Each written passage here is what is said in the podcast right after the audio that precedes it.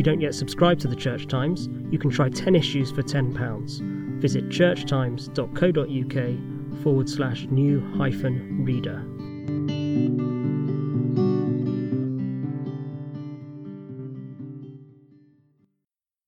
The Monday of Holy Week. Today's sonnet is a meditation on a single verse in Luke's Gospel, chapter 19, verse 41. As he came near and saw the city, he wept over it. It's hard to see through tears, but sometimes it's the only way to see. Tears can be the turning point, the springs of renewal. To know you have been wept for is to know that you are loved. I have a God who knows what it is to weep, and who weeps for me, weeps with me, understands to the depths and from the inside the rerum lacrimae, the tears of things. So the octet of this sonnet, its first eight lines, contemplates the tears of Christ, his infinite compassion.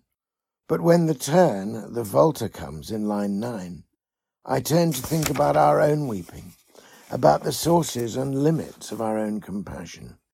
And here I confront that extraordinary and telling modern phrase, compassion fatigue. Our capacity for compassion, literally to be calm with or alongside the passio, the suffering of others, is God given and is part of His image in us. It is natural and right that when we feel compassion, we should have the desire to act, to do something to respond to and alleviate the suffering we witness. And for most of human history, most human beings experiencing compassion would have had the chance to do something immediately and particular about it, because any suffering they witnessed would be local to them. They could at least begin to engage in the great works of mercy of which Jesus speaks in Matthew to feed the hungry, to clothe the naked, to visit the sick. But because of instant news exchange, our generation has the daily experience of exposure to suffering on a large scale that is at once vivid and distant.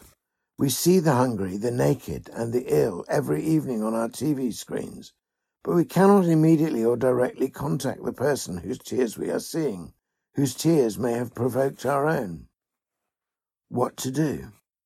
Of course, we can support the relevant NGOs, we can contribute to the DEC appeal, and we know intellectually that we are making a difference, however small.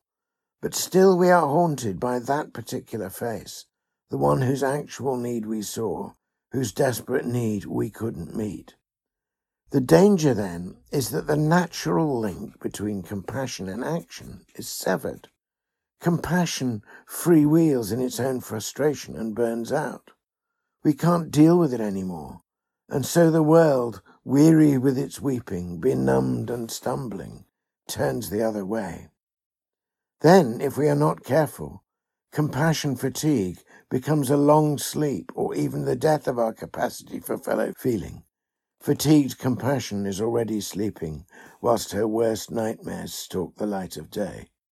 Again, what can we do? Jesus comes close to us, and this is where we particularly need to come close to him, for his compassion, unlike ours, is infinite. Ours can be renewed in His. Our compassion not just for the world, but for ourselves. We need first to receive and feel His healing compassion for us in our very state of compassion fatigue. In so doing, the healing springs can rise again and our own capacity for compassion be renewed. So here's the poem Jesus Weeps.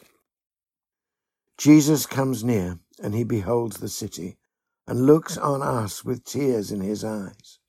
And wells of mercy, streams of love and pity flow from the fountain whence all things arise. He loved us into life and longs to gather and meet with his beloved face to face.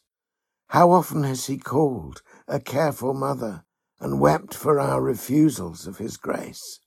wept for a world that, weary with its weeping, benumbed and stumbling, turns the other way. Fatigued compassion is already sleeping, whilst her worst nightmares stalk the light of day. But we might waken yet and face those fears. if we could see ourselves through Jesus' tears.